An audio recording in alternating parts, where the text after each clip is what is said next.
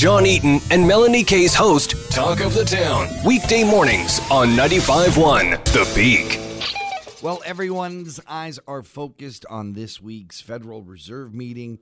Uh, what's going to happen to interest rates? Uh, what's going to happen to our economy? This is all stuff that's way too deep for me to think about. And Yeah. that's why we call my buddy Andrew Pyle from the Pyle Group, CIBC Wood Gundy. Andrew, a big week, a lot of speculation as to what's going to happen. This has been a two month wait for this Federal Reserve FOMC meeting, John and Mel. And there has been a lot of anticipation, and much of that anticipation is basically that they are going to do nothing at all with rates.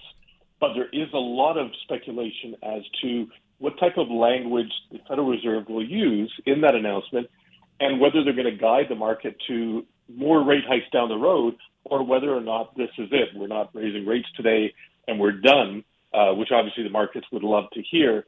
But at this point in the game, no one knows what that language is going to look like. So, yeah, this has been a very anticipated meeting.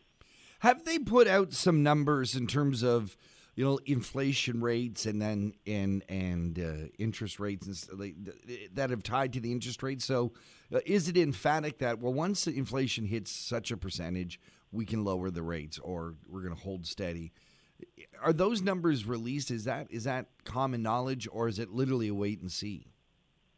Well, it's a great question, John. And what the Fed will do this week, and the other reason why this meeting is so uh, important for the markets, is in addition to basically, you know, releasing their decision on whether they're going to raise rates or not and their language, they do release a fresh new set of economic forecasts. So the Federal Reserve, um, with all the economists that they have, put together regular uh, forecasts of where they see the economy going. In, other words, what growth rates will look like, what unemployment will look like, and what inflation will look like. And those forecasts, and again, they're only forecasts, um, are often used to guide the Fed in how it is going to conduct policy down the road. So the Fed has been emphatic that look, we need to get inflation back to two percent. Inflation is not at two percent yet, and the and the view of the market is that when we get close to two percent, they might start to ease rates back. But that's again why this meeting is going to be key this week for investors. What about gas? When we take a look at uh, what's happening at the pump, there's reports about, uh, you know, looking towards fall, we could be making it up to two dollars uh, a liter. What's happening in that regard? Well, this is the thing that's going to be bothering the Fed this week because up until the last several weeks, we've been on this nice little declining trend in oil prices, gasoline prices, and hence inflation. What has happened in the last uh, number of weeks is oil prices have spiked. Uh, so this morning we've got Brent crude futures at $95 a barrel. We haven't been here since last November. Uh, we're seeing diesel prices shoot through the ceiling because refiners cannot make it quick enough. Uh, and there's speculation that that's going to trickle into gasoline. So you're absolutely right, Mel. We are going to be entering, uh, at least for a short period of time, uh, higher gasoline prices than what you and I are paying today, and for truckers, higher diesel prices than what they were used to back in the summer. Get out the gas cans.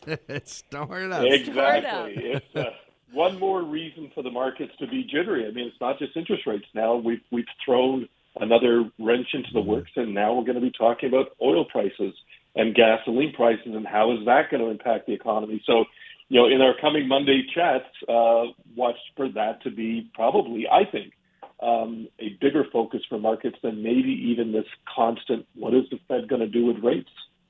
Uh, when you talk about this jittery market, what are you uh, advising investors to do?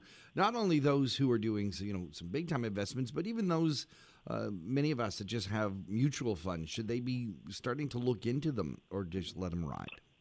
Yeah, no, I think you absolutely have to look at where your risk levels are right now. A lot of investors, you know, we're coming out of the summer. So, you know, for the summer, most investors, you know, go away on vacation. We have other things to focus on. They typically don't spend a lot of time looking at their portfolios.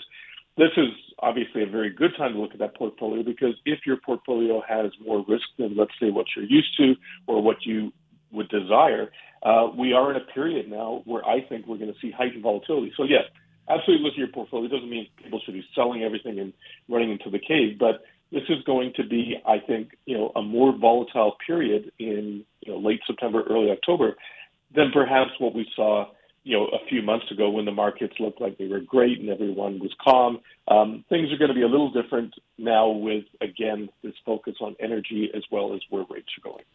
Andrew Pyle is with the Pyle Group, CIBC Wood Gundy. Thanks so much for joining us and Talk of the Town, Andrew. My pleasure, Mel and John. You guys have a great week. Another 95.1 The Peak exclusive interview. For more discussions about your community, visit the Talk of the Town page at thepeakfm.com.